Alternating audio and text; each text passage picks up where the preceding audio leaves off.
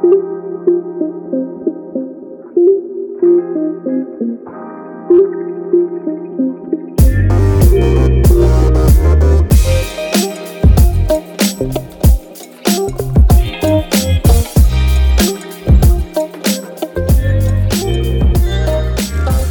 in to episode 27 of Shakedown the Numbers. Today is September 6th, uh, recording this at night. My name is Cooper Klaus. I am the co founder of the ND underscore FB underscore analytics football account on Twitter. And tonight I'm joined by Kevin Murray, former Notre Dame Sports Analytics Club president. Kevin, how's it going? It's going pretty well, Cooper. You know, excited to to dive in a little deeper about that that game that you know I think was a lot more exciting than than we expected, and um, you know had some had some good and bad things for us to talk about looking forward. You might be more excited than I am to talk about it because it, it was close on paper, but just the throughout the course of the game, how it was transpiring, I was sitting in the end zone. I went to the game, sitting in the end zone on the way way up up top, and just thinking like there isn't really. I don't see a way we were going to win this game based on how we were playing and like the offensive strategy. And yep, that basically transpired in the second half after a surprising 10-7 lead. But yeah, well, let's uh, preview the episode real quick. We're going to be talking through the Ohio State game uh, and recapping what happened, what we liked, what we didn't like, and a brief preview of Marshall, but more so where we want to see changes being made going forward, how we evaluate Marcus Freeman's first game as head coach, some of the game management decisions he he made during the game. And yeah, we'll go from there. So let's uh, get started with Ohio State. So Notre Dame falls to Ohio State 21 to 10 on the road, the spread being 17. So Notre Dame covers a lot lower scoring than I think everyone thought. Our model had it at, I think like 65 points is the total projected score of 40 to 25, somewhere around there. So it's on one hand, very encouraging defensive performance from Notre Dame. I think let's just start with the good there. Al Golden came out ready to play in the first half, held Ohio State to negative EPA passing, this dominant passing attack that I think still will be dominant um, going forward, but negative 0.09 EPA per play through the air, a meager 22.2% success rate on 18 pass plays in the first half. In the second half, they had a lot more success, uh, 0.32 EPA per play through the air, 0.28 on the ground. It's I think that is fine to live with though, just knowing how how potent and explosive the Ohio State offense is. Granted, Notre Dame caught a massive break with Jackson Smith-Njigba barely playing in the game. But I think a great first showing from the defense and uh, kind of alleviated, at least for the time being, some concerns we had specifically in the secondary. Yeah, and I think that's a good point that you bring up there, Cooper. Is you know we did have you know a couple breaks go our way early in that game with you know the injury to Jackson Smith-Njigba, no Julian Fleming either. So you know two of the top three Ohio State wide receivers being out there.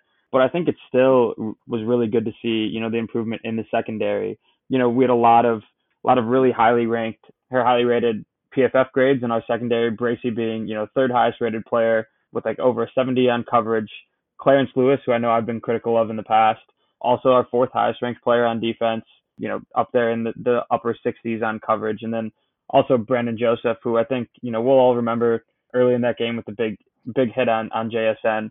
Um, but also just, you know, on that back end of the defense, uh, you know, making sure our, our coverage w- wasn't getting beat deep. I think that was one of the big things that you could tell Al Golden was focusing on was eliminating the big plays for Ohio State, and it was it was something that he was really successful with especially early on. And, and, you know, I think that led to, to some of the things that we'll get into in a little bit about the run, especially in the second half for Ohio State. But I think overall it was, it was really interesting to see that I think the, the, the strong suits that we thought we had going into the game being the defensive line, the front seven, stopping the run, the places that we thought we had the advantage didn't necessarily work out that way in, in the course of the game. And, and we had a really surprisingly good, good performance by our secondary.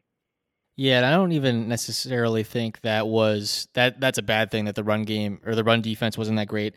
I at least hope it was a conscious decision from Golden from Freeman to want to stop the pass first. Ohio State in the game, negative 0.22 EPA per play, 28% success rate and only 4 yards per play on early down passes. And that was Ohio State threw the ball 25 times or dropped back 25 times during the game. They gave up the run. They conceded the run 0.28 EPA per play, uh, 51.6 percent success rate, but I think that's a recipe to containing an Ohio State offense that CJ Stroud showed why he is potentially going to be the first quarterback or probably the very least second quarterback taken in the 2023 draft with um, some of the throws he made specifically in the second half and on third downs. But I think uh, defensively, Notre Dame executed a game plan and caught caught a lot of like very fortunate breaks. Don't get that wrong, but executed on the defensive side of the ball perfectly. Conceding the runs fine. Like TreVeyon Henderson and Miyan Williams are who no one really knew about before going into the game, but are just two excellent players. Ohio State has a great offensive line.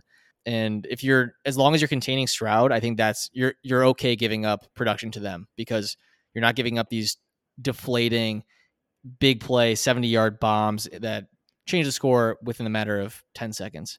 I think it's you want to make Ohio State go do what they did in the last drive of the game specifically and take out seven minutes of the clock and run 10, 15 plays and see if they can actually string together a drive. And they did, but that prevents Stroud from getting more opportunities to throw the ball. And it limited them to 21 points, even though Ryan, there were some very questionable Ryan Day punt decisions mixed in there too. Yeah, exactly. And, and, Cooper, I will say one more thing that, you know, it, it definitely reminded me of watching the game too, is how a lot of NFL teams are playing the Chiefs now, throwing back those those two, three deep safeties. For sure. I think, and that that for me was something that you know I'm excited to see Al Golden going forward. I think he called a great game there for most of the game and and really forced Ohio State to do something that going in we didn't think they'd want to do, and you know they were successful at it, and we have to give them credit for for being success, successful at that. And yeah, like you said, Miyan Williams definitely not a guy I heard of prior to the game, but I mean, man, that guy's a bowling ball, and especially late in the fourth quarter, he got rolling and and you know kind of put some work in on our off our defense. And I think one other important thing to note too is that just because you know our our pass rush numbers weren't the greatest doesn't mean that we weren't getting pressure. I think there were many cases, at least in the in the fourth quarter, um, late in that game, where you know we were pushing C.J. Stroud out of the pocket and he was just making Heisman level throws that you'd expect from you know the first second quarterback to uh, in the draft next year to do. Um, you know both of those sideline sideline throws that we might remember in the fourth quarter, both really key important throws that you know Notre Dame got pressure and and moved him outside the pocket and he just made plays. So I think that's another important thing to note is that yeah maybe our our rush our pass rush didn't do as well as we thought it would on paper, but you know we did we did apply some pressure and, and when it mattered. Yeah, exactly. I think I think a lot of criticism for the pass rush comes from the fact where they weren't able to generate a lot of pressure, and then looking at the like, it, maybe it forces Golden's hand to call a double safety blitz on the third and third and eleven or whatever it was touchdown pass, but. You hold Ohio State to 21 points. I wouldn't be too concerned about the pressure rate. I think there are plenty of times where he was facing pressure. And there also were a lot of like quick plays in that game. Like when he was kept clean, his time to throw was 2.43 seconds. Anything under 2.5 is pretty quick, where it's tough to generate pressure that easily. I wouldn't be too concerned that with with the pass rush necessarily. I think Isaiah Foskey had a bit of a quiet game, didn't generate as much, but I, it's it's hard to find any criticism with when you hold a team to 21 points. I think Stroud, um, you said it best too, like showed why he was a is going to be a first round pick um, with a throw specifically on the sideline, 83.1 PFF grade on the game, but also Notre Dame held him to 0.11 EPA per play. I think a lot of too high lim- limited the number of deep balls, the number of deep shots maybe Ohio State wanted to take going forward. I was actually very surprised with how few, how little they tried to challenge Notre Dame on the outside, especially after um, their first touchdown drive when Cam Hart got beat twice, once with the pass interference, and the second time um, taking a, a, bad route to the ball that led to the catch and run touchdown. But overall, it's tough to find uh, many faults with the defense and tough to not be encouraged with the performance they put forward. Okay, so now now to the bad side. Um, if if you've listened to this podcast before or follow us on Twitter for a long time, you know where this is going, and if not, I apologize in advance. But the continuation of trying to establish the run against or against big teams who are uh, more skilled at these skill positions continues to just baffle my mind. It, it'd be one thing if Notre Dame had if you if you swap rushing attacks, just swap like Notre Dame's offensive line and running backs with Ohio State's, by all means, go for it. Because then you can I'd be more confident with going with a run heavy attack that mixes in play action and rollouts and RPOs. Notre Dame has been we, we, I said I sent out a tweet before the game started saying Notre Dame is going to struggle to find success in the running game because they just don't run the ball well. Whereas Georgia and Michigan last year ranked in our ELO ratings ranked eighth and 31st, I believe, in rushing And Ohio State's a top 20 rushing defense. Not like anything like crazy elite or special, but they are a competent and good rushing defense where unless you have one of these top top end or elite rushing attacks, you're just, it's a fool's errand to think you can run the ball based on those games. But what did Notre Dame do and what do they think they could do? Come out and run the ball. And it, it just what like there's no way about it. It wasn't successful on early downs when running the ball. First off, Notre Dame had a 33% passing rate on early downs against Ohio State. Just com- just unbelievably conservative. And then ran the ball for negative 0.22 EPA per play, a 26.1% success rate. So that means only only about five or six of their runs actually increased the probability Notre Dame would increase the chances of Notre Dame scoring on those carries. 3.5 yards per play. Their median carry on 23 carries went for three yards. Just consistently put, set up Tyler Buchner, put him in a position to fail, put the um, game and the drive on his back consistently. And in the first half, he like actually was able to make it work. One because the first play of the game, they run a pass play uh, to Lorenzo Styles, who breaks a tackle and takes it 54 yards, and they also tack on another 15 yards and roughing the passer. And what do they do in the next three plays? They run the ball three times and stall out and kick a field goal. And then the second drive, not the second drive, their um, touchdown drive, the last actual like successful drive of the game, they run the ball like once, pick up eight yards, like a good run from Audric Estime, and then run the ball two more times and pick up seven yards and both carries. So it's third and three, third and two, third and three. And Matt Salerno makes an incredible but incredibly lucky catch at the same time to set up Notre Dame in scoring position. And then they pass their way to the goal line and then run it in with Estime. All of their scoring chances and opportunities came from success in the passing game. And what scares me is Marcus Freeman had a quote after the game saying, when we got away from running the ball, when we had a pass, we went three and out, three and out, three and out there was one successful running play in the game. It was a Chris Tyree sweep where he started in this at the slot position and came in, motioned in as a receiver at the snap and got, took the handoff. No traditional run went for over 10 yards. Most of the runs went for zero to three yards, but they continued to run the ball. And when the passing production from the first half wasn't sustained into the second half, the it really exposed how inefficient the rushing attack was because the efficiency stayed the same. First half EPA per play negative 0.16. Second half negative 0.17. But Notre Dame was successful, and if you call 10 points and a half successful in the first half because they were able to overcome the rushing game from these big plays. But when that fell off in the second half, it disappeared, and Notre Dame put up zero points in the second half in a game where they led and were down by one score for the majority of it. Yeah, and, and I mean, sorry I for that hit, rant, Kevin.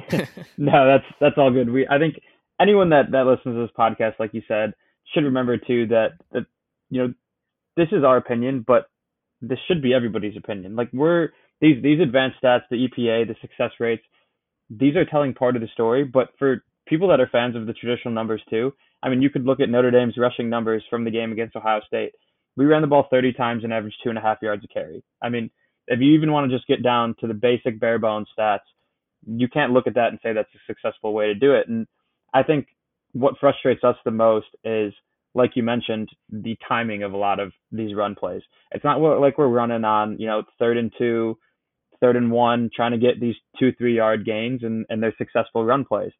We're running on first and 25 or, oh, that, you know, second and long, mad. third and long, and just just just trying to get you know better field position to punt, I guess, which you know is maybe going to work against some of the the teams that are coming up in our schedule. But you can't go into a game against Ohio State against an offense like that thinking, yeah, if we can score 10 points, 17 points, even 20 points, we're going to come out of this game with a win.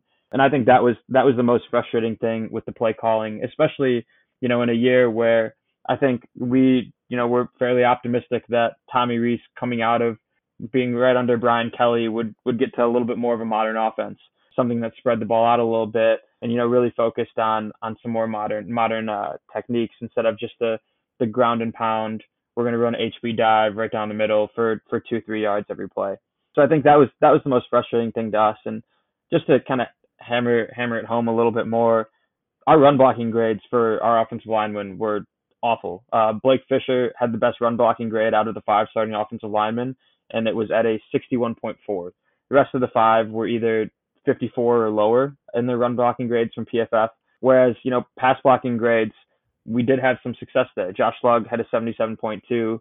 Blake Fisher, Joe Alt, both in the 60s. So, you know, we did have a little bit of success pass blocking and, and at least, you know, getting the ball out there with, with Tyler Buchner. And, you know, I think kind of transitioning to, to that point on, on passing a little bit too, I think one thing that was nice for me to see was Buchner didn't seem phased by the moment. Um, you know, going into the horseshoe, first start of his career. I know he played a little bit last year, but you know, wasn't really a traditional quarterback. Going out there and starting eight for eight was better than I had expected. And I think that to start eight for eight and then throw what was it, like nine passes the entire second half was a little little questionable on my end here of, you know, especially once you got down, rely on your quarterback, you know, go down in a flame if you have to, but you know, don't go down running the ball, continuing to kind of try to stick to the same game plan that that you kind of struggled with the entire first quarter or first half. Yeah, it, it's almost like Notre Dame didn't want to even score in the in the second half, and we're just trying to hold hold out hope that they could win ten to seven, and just think that the juggernaut that is Ohio State would never turn on. And when it they predictably did, Notre Dame did nothing to improve their chances. I think the most the most telling thing to me in terms of just mindset and just bafflement was watching the in the fourth quarter. I think it was the fourth quarter. Ohio State gets first and 25 after a clipping call and throws the ball. I think they threw the ball three times, but regardless, like continued at least they threw the ball at least twice, but threw the ball and were aggressive and on third and 11 threw a 30, 40 yard touchdown. Whereas on the, ne- I think it was the very next drive, Notre Dame gets first and 25 after Matt Salerno's OPI and proceeds to run a QB draw, which is fine. They got seven, eight yards, perfect. Like you want to do that. If you're at first and 25, your goal should be eight yards every play. And they run the ball up the middle Estime and they run another draw and punt on third on third and 18. In the fourth quarter, down two scores, or I think they're down 14-10. Yep, last drive of the third quarter for Ohio State, first drive of the fourth quarter for Notre Dame, back to back. I don't care if you've held Ohio State. I think it's there's some like bias here from the staff and the decision making there, and this is one of the decisions I I don't know if this was in, dictated from Freeman or Rees. I don't think we'll ever know. Um, but regardless, like you should not bank on just because you stopped Ohio State up to that point. You should not change your belief in that offense so much that you're fine punting to them. I don't care where they get the ball. If they got the ball at the one, the twenty, etc. They got the ball at the five yard line that drive and drove 95 yards. But you you're not even going to try to score where when you're at midfield too. Who care? Throw the throw a three run the hail mary four verticals three times, and who cares if you throw an interception because they get the ball down in their zone anyways. What what are we doing here? Sitting and watching you run the ball three times and just conceding one of your I think it was their second to last possession of the game. Like in a one score game, it, it's just it makes no sense to me. You're playing like you think this game is gonna is going to go on for another three hours when really you got the ball two one more time after that game and you were down two scores by that at, at that point. The fear of turning the ball over, the fear when Buchner like made some good deep passes, he had like a couple um, that were he was late on some throws. He was a little questionable in terms of putting the ball in traffic on a couple of two, but let him just throw the ball deep downfield. It's not like he has a noodle for an arm. He has a he's one known for his arm strength. It it makes no no sense. Yeah, and Cooper, one one more thing that I want to point out too is that you know a lot of people will point to the fact that our wide receiver depth isn't as strong as it has been in years past as kind of the reason why we focused on the run game, why we're not passing it. But I mean, we had some big plays. I mean, like you mentioned, the first play, the first drive, that pass for Lorenzo Styles, that's a broken tackle, that's 54 yards. I mean, we didn't give him, I don't know if we targeted him more than one or two more times the rest of the game. Regardless of what we think our playmakers are on the outside, we have to give them the chance to prove either they are or they aren't. And, you know, when we're, when we're just running the ball up the middle every time, we're not giving them that chance. And I mean, I know we've talked about this before, but and and Pete Sampson pointed this out too on, on Twitter the other day. And for what it's worth, you know, four of our top five players on offense, PFF by PFF grade, were pass catchers. You know, Bauman, Mayer, Styles, and Salerno. And you know, those were maybe on smaller sample sizes because they didn't get as many passes thrown to them. But I think we have to start trusting and relying on our guys, regardless of who they are on the outside, that they're still wide receivers. Some of them like Styles, like possibly Tobias Merriweather if he comes up later in the year, are still remarkable athletes that you know deserve some chances on the outside. You know, especially when we have someone like Michael Mayer that's going to command double coverage, you know, up the middle every every drive that we have. So I think that's that's another big thing that you know frustrated me is like we like we've mentioned before and like we keep hitting. You know, we were successful sometimes when we were passing the ball, and definitely more often than we were running. And there's still you know lack of a tendency to go that way. Yeah, I, there was a, some people on Twitter were replying when I was calling out the just in my mind inexplicable game plan of trying to just run the ball down Ohio State's throats. Like, well, like Notre Dame has um, walk-ons in their wide receiver rotation. Like, you can't be throwing to them. It's like I don't care if you have Matt Salerno, Chris Fink, Cam Smith, and Freddie Canteen as your starting receivers. If they're more efficient than if they're more efficient through the air than you are running the ground, running the ball, I don't throw to them. I don't care who they are. I don't care if they're the they're not that skilled. I don't care if they're not that physical or like athletically gifted. If they are more efficient at um, improving your chances of scoring than your running backs are, and you get the best running backs in the world, I could care less who like who is catching the ball. And that's what Notre Dame has. Like Matt Matt Salerno is is nothing special. He had a great catch, a very elite catch, but also had the OPI. It it doesn't matter when Audric Estime runs for negative 0.26 EPA per play and 2.3 yards per carry on nine attempts. When Chris Tyree runs for negative 0.18 EPA and 4.7 yards per carry, boosted by the 14 yard run. 16.7% success rate for him. Logan Diggs, negative 0.36 EPA, 2.2 yards per carry on four carries. Tyler Buchner was the only Notre Dame uh, rusher to finish with positive EPA, 0.05. And even his attempts went, it was a, it was a 25% success rate for him on eight attempts. That's not including sacks, by the way. We don't include those. Those are in dropbacks. And Buchner on the game, 0.23 EPA per play through the air, 42.9% success rate. Not that impressive, but uh, hell of a lot better than than the running game. It it just doesn't make sense. It, it's this was more than balance for the sake of balance. This was we need to try and just win the time of possession as much as we can with no regard for if actually running the ball would improve your chances of scoring. You can still run the clock after completion. You can still run the play clock down to zero. You can choose to make a conscious decision to run shorter plays, shorter pass routes, so you have a higher chance of completion, and then still choose to um, run the clock that way. Lorenzo Styles' first play, the A dot was probably, or the depth of target was probably five yards, maybe, just guessing off the top of my head they're working backwards. I think they're working from these assumptions where it, in my mind, because this is how I'm seeing it from where if you run the ball, the team that runs has more rushing yards at the end of the game wins. Mm-hmm. Um, the team that controls the game, time of possession more wins. Whereas the better offensive offensive teams are likely to have a higher time of possession. The better offensive teams are likely to have, run the ball more and have more rushing yards because they're winning at the end of games. And that's what Ohio State also did too. It's just so frustrating because they, this was a winnable game, and Ohio State's the much better team. But with the amount of breaks Notre Dame got in this game, from penalties to Jackson Smith-Njigba playing 15 snaps, Julian Fleming not even playing, Ohio State punting on their on Notre Dame's 40 yard line on fourth and one, it it is just it's just so frustrating because that was a winnable game, and with the right offensive strategy, Notre Dame could have been in a position to win that game. Whereas when I personally watching it, Notre Dame was up 10-7 and then down 14-10. I thought there was no chance they were going to win that game. Because just the way the offense was operating, the way the offensive game plan they cho- chose to deploy, there was just it in my mind there was no chance they're going to win that game despite it being within their reach. Yeah, and I think you know one one point of comparison I want to I want to throw out here too is that we talk about you know not having the the talent level at receiver here and that is true. We maybe don't have the same talent level at receiver as as some of the top teams in the country this year because of injuries and um, past recruiting classes. But you know, Ohio State was missing arguably two of the top three receivers, and you know Xavier Johnson, their third leading receiver, one of their two touchdown catches in that game last week.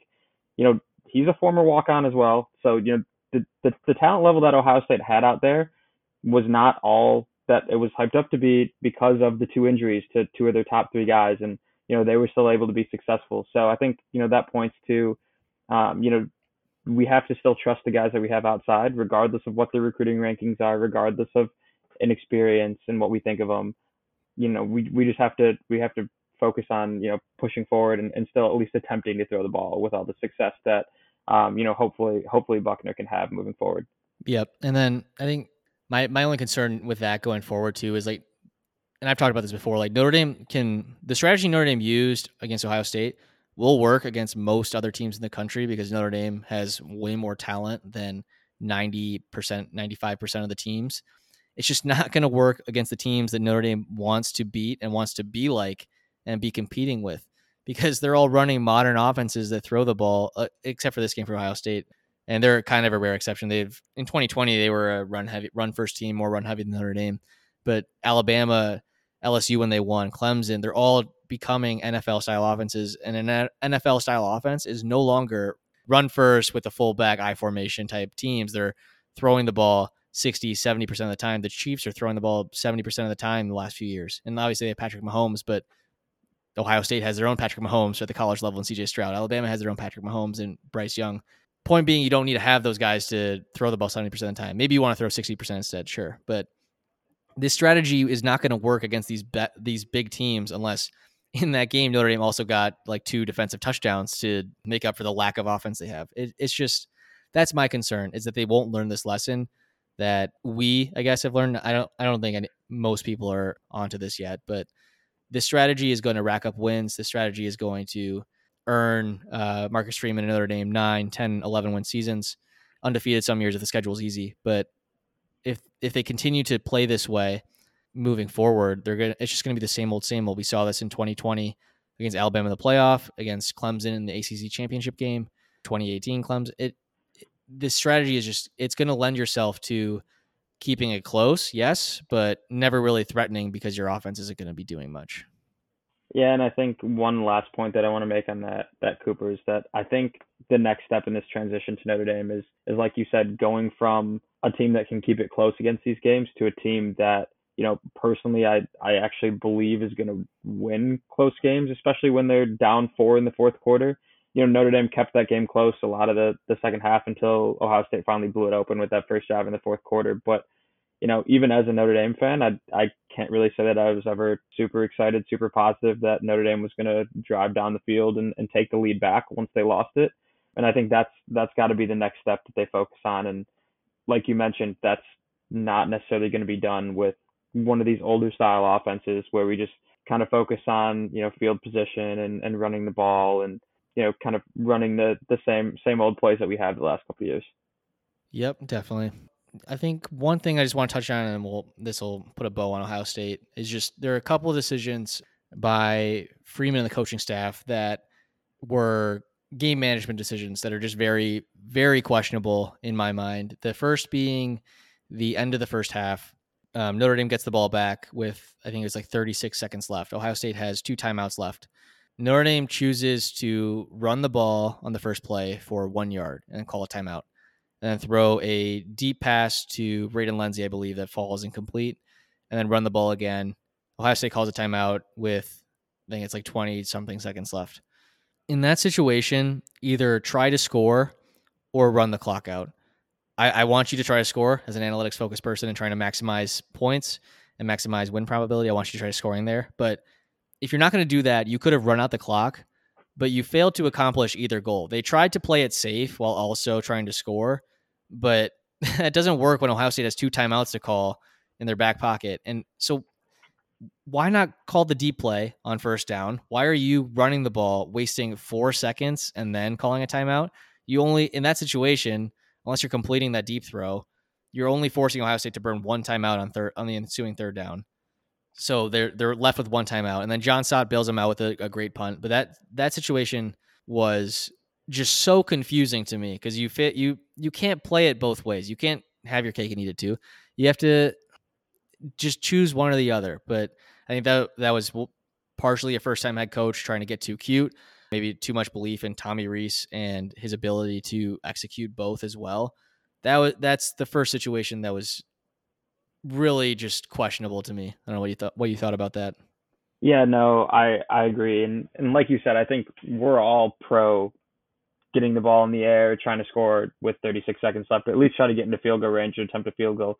But I think just as importantly, and and just as weird when you think of how Freeman and Al Golden kind of brought up the game plan there is, is that they obviously trusted the big playability of Ohio State's offense with how they were playing defense with those deep safeties, with you know sometimes two men rushing the passer, then I think that made the decision to throw it on second down, throw a deep pass on second down, not just a you know screenplay that's a likely completion that'll run the clock even if you get tackled in bounds. I think that makes it even more questionable because you're already aware of how Ohio State's offense is, has that big playability that once you you know give them the ability to get the ball back, you're putting your defense at risk of a big play again. So you know I I 100% agree with you there that that was that was very questionable to kind of try to to you know cross the line of the best of both worlds and and reality getting neither of them covered. Yep, and then the the second half the the use of timeouts was just frustrating. I think that's something you that takes time to learn. I guess if you're coming from you haven't coaches haven't done this before, and I doubt they're spending much time thinking about like game management situations and stuff like that. But those timeout you you need to take the delay of game penalty in those situations. You have to take the five yards. You cannot be burning a timeout in the third quarter on a first and ten when you're just getting the ball. Take the penalty. Who cares about five yards? And then just throw the ball. Don't run the ball on first and fifteen. You you can throw the ball and get pick up eight yards and put yourself in a in a reasonable situation. But it seemed like, and Freeman was like at least like justifiably mad at Tyler Buchner for not being aware of the play clock in those situations. Take the penalty, wait until the drive's over, then go yell at him on the sideline. Don't you don't have to waste these timeouts because they're so just so valuable in late game situations. Notre Dame was almost in one in this game if they had come up with a stop on that last Ohio State drive um, where they would have been down one score, but then also left with one timeout with like three minutes or so left. You want to you you need to just save those timeouts. There's no situation or probably a handful of situations where it's actually worth using that timeout um, for on your team instead of taking a delay of game penalty. He he need that's something he needs to learn because he needs to be treating those like it's a left bower and euchre and not like it's a breath mint or an Altoid. I've thought of that line before. That's not a like on the spot line. I thought about that recently, but yeah, that that was the other one that was that really stuck out to me and one that needs to change quickly. Yeah, and I think I'll I'll keep this brief, but one one more thing that you know I'd like to see Freeman and Rees particularly focus on kind of going forward is you know the couple situations that we had third and longs, you know, at midfield, just across midfield, and the play calling on third down being more so not just a run to get one or two yards, not a, a deep pass, but you know something in between that makes it a legitimate decision on fourth down of whether we're going to go for it and punt, giving us a chance to possibly go for it instead of playing the the field position game of we're either going to get this 15, 20 yard first down or we're going to try to punt them inside the the 10 yard line because we can't go for it on fourth and 12 or fourth and 14. Um, I think that's kind of one other focus area I'd like them to look at uh, going forward. Yep, I forgot about that one too. There's so much I'm already mad about in this game. I forgot about that. But yeah, the, you you can't be punting from a team's 36 yard line. Like that should that's a situation where Freeman should be telling Rees, "Hey, you got two plays here. You you have third down and you have fourth down. So you use third down to set up a hopefully a fourth and five to set fourth and set five to seven or under, um, and go for it there because when you turn the ball over at the 30, who cares? You can't be punting from a team's 36 yard line like you, you shouldn't be taking a field goal either because I don't want I don't trust any college kicker to make that kick. Um, but that needs that's a situation where you need to be aggressive, especially like I know there was like there was the quote and the video with Freeman saying, "Oh, 17 point underdogs. Okay, we'll use that in team meeting." That needs to inform like you shouldn't be say like saying to your team like, "Oh, we're not expected to win." But that should actually like actually inform your decision making process or if they have an internal win probability model which I don't think they do because I'm pretty sure, like from our experience too, like the only analytics they use are from stu- the student run club. And from what I know, the football team doesn't use it as heavily as the hockey team did when I was working with them. But there, that needs to inform your decision making. And when, like, if you're a heavy favorite, okay, we don't need to um, necessarily maximize every single small win probability edge if you're a 17 point underdog like Notre Dame was, and if this game was played this Saturday too, I'm sure the line would be very similar 14 to 17 points you need to be aggressive and take maximize every single small win probability edge you think you can create for yourself. And that was a situation where they needed to do that, and they wasted a, an opportunity in in scoring positions where I don't know if they ever got the ball that far again during the game. I don't think they did. Okay, let's move quickly to Marshall. We're not going to really preview this game that much. Um, I don't think anyone really needs to uh, hear about our breakdown of Marshall's skill players, but we have in coming into this game, we have Notre Dame ranked as our 12th best team, Marshall at 80th. We give Notre Dame a 77.5% ch- chance to win with a predictive score of 37.6 to 22.2. I think I checked today, the line is 20 and a half Notre Dame, so it predicts a Marshall cover. Um, we're at 15.4 ourselves.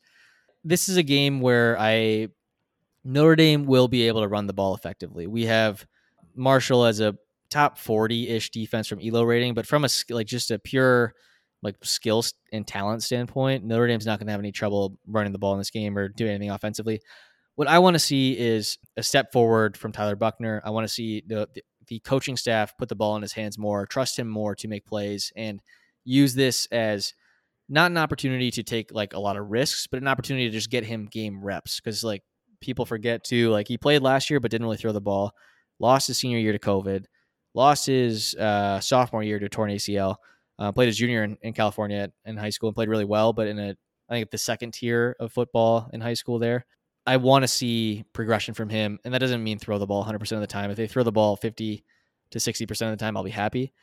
I just don't want to see this run heavy attack because in my mind if that happens, that's the basis of the offense for this entire year, and I'd be worried that we currently have Notre Dame projected for 7.8 wins. If we run a rut that same offense against Ohio State against Marshall, I'm worried that 7.8 actually is going to happen. Whereas personally, I think it should be closer to nine to 10 wins. Yeah, I, I definitely agree with that. And I think one other thing that, you know, I'm looking forward to is, you know, kind of the last point you made on the Ohio State game is how does now Marcus Freeman in his third game as a head coach kind of progress and move forward in some of the the small things that separate those coaches in the big games, in the close games things like the usage of timeouts, the the play calling situations in um, you know third and longs, fourth and longs, regards to punting. Some of those different game management decisions, I think that'll be important important to see moving forward. And then also just you know another week we'll get a little bit more cohesion cohesion between the offensive line. Hopefully a little bit more uh, pressure and some more sack numbers to go along with those pressures for guys like Isaiah Foskey and that defensive line against what's definitely a much worse Marshall offensive line than what they dealt with last week last week against Ohio State. So, you know, those those are some of the, the things that I'm looking forward to in, in addition to to what you mentioned earlier, Cooper. Um, yeah, I think that'll do it for us. Thanks for listening, everyone.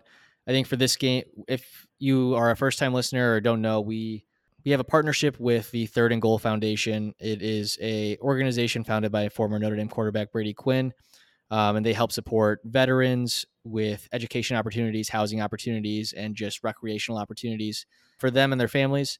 We ran a giveaway for the Notre Dame Ohio State game. We're going, we're wrapping it up and going to be giving away autographed Notre Dame. Uh, no, sorry, autograph "Play Like a Champion Today" sign, autographed by Brady Quinn. Uh, we don't have a giveaway for this game. We have two more coming later in the year that we'll talk about sooner as those games approach. But for this game, I think us at our analytics team, like our, our I don't know what to call us, our team. Um, ND, us at ND underscore FB underscore analytics will be pledging $12 for this game for both Tyler, but hopefully um, for both Tyler Buchner and Marcus Freeman's first career wins at Notre Dame.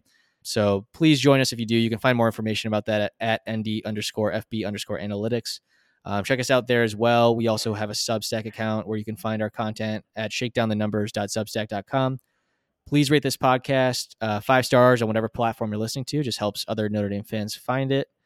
And yeah, thanks for listening. We'll be back next week recapping Marshall and previewing the mighty California Bears matchup. It's a little bit of a, a dull schedule here for the next couple of weeks, but we'll we'll try to get through it. But yep, thanks for listening, everyone. And as always, go Irish.